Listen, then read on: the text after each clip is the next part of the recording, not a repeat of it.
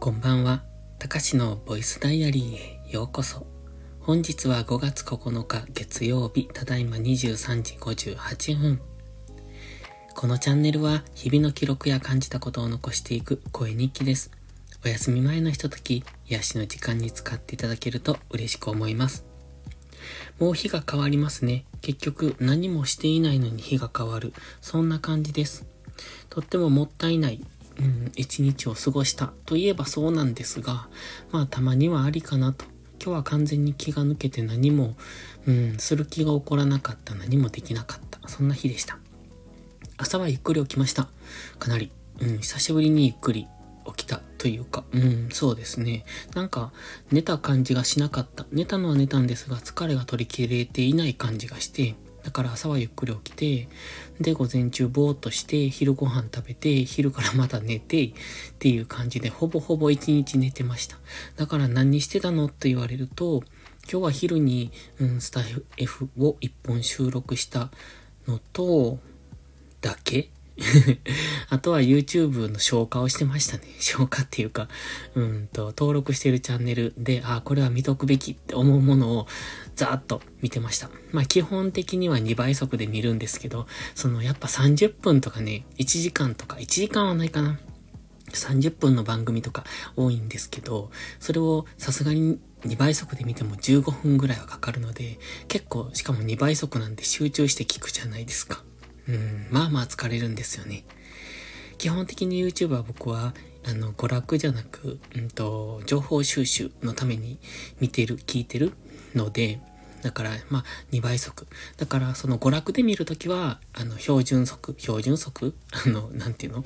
そう、標準のスピードで見るんですけど、基本は2倍速。うん。あとは、お風呂に入りながら見るときもあるんですが、その時はね、1.25とか1.5倍ぐらいですかね。だから、そのお風呂に入ってる時は他の音が入るじゃないですか。例えば、体を洗っている時とかも聞きながらやるので、そうするとさすがに2倍速で流してると聞き逃す、何を言っているかわかんないんですよね。あの、やっぱね、2倍速以上で聞くのはイヤホンがいるなって思います。イヤホンしながら2倍速は全然聞けるんですよ。でも、イヤホンなしの2倍 ,2 倍速は、その聞き漏らすっていうか、その、うーんと、言葉が聞き取りにくい時があるというか、と感じます。まあ、慣れの問題かもしれませんが、うん。まあ、基本はそのスピードですね。だからスタイフも2倍速、YouTube も2倍速、ボイシーも2倍速ってところでしょうか。今日ね、Twitter でこんなことを書きました。日本はいずれなくなる。確かに人口増加より減少の方が多ければ当然の話ですね。個人的には日本がなくなる前に日本が分裂するんじゃないかと思っています。いや、これは日本に限らず世界単位で起こるんじゃないかな。国という概念を持たなくなる時が来そうな予感。というツイートですね。これ日本はいずれなくなるっていうのは僕の言葉じゃなくて、あの、イーロン・マスクさんがツイートされた言葉をそのまま引用しました。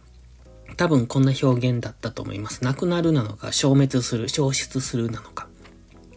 まあその人口が増えている人口よりも減っている人口が多ければ当然そうなりますよね。ただまあ、その日本がなくなるっていう以前に僕は日本という国、うん、国というよりも、うん、日本というよりも国という概念がなくなるんじゃないかなって思ってます。それは、うんと、いい意味でなんですけどね。あの、それは、えっ、ー、とね、今、Web3 とかでもありますし、えー、ブロックチェーン技術とかもそうなんですが、今これはまだまだしょ、あの、発端だと思ってるんですけど、この辺の技術がどんどん進んでいくと、多分、個人の考え方が、えっ、ー、と、中央集権から、その分散型っていう考え方にどんどんシフトしていくと思うんですよ。で、もちろん中央集権がなくなるってわけじゃないんですけど、きっと僕は、その、国かって結局中央集権じゃないですか。えっ、ー、と、中央集権っていうのは、例えば僕たちが Google のサービスを使おうと思う、Google の検索のサイトを使おうと思うと、そこの、うん、検索した言葉だとか、僕らが見た閲覧履歴っていうのは、Google 社、Google 社、うん、が全部持っているわけですよね。で、僕たちは Google の中で YouTube 例えば収益化したりとかしてますけど、それは、えー、Google のルールに従ってやってるわけで、例えば Google がこれは許さないっていう言葉を僕らが発した時はそこは赤番されたりとか、広告を剥がされたりだとか、つまり Google の僕たちは支配下にいるわけなんですよね。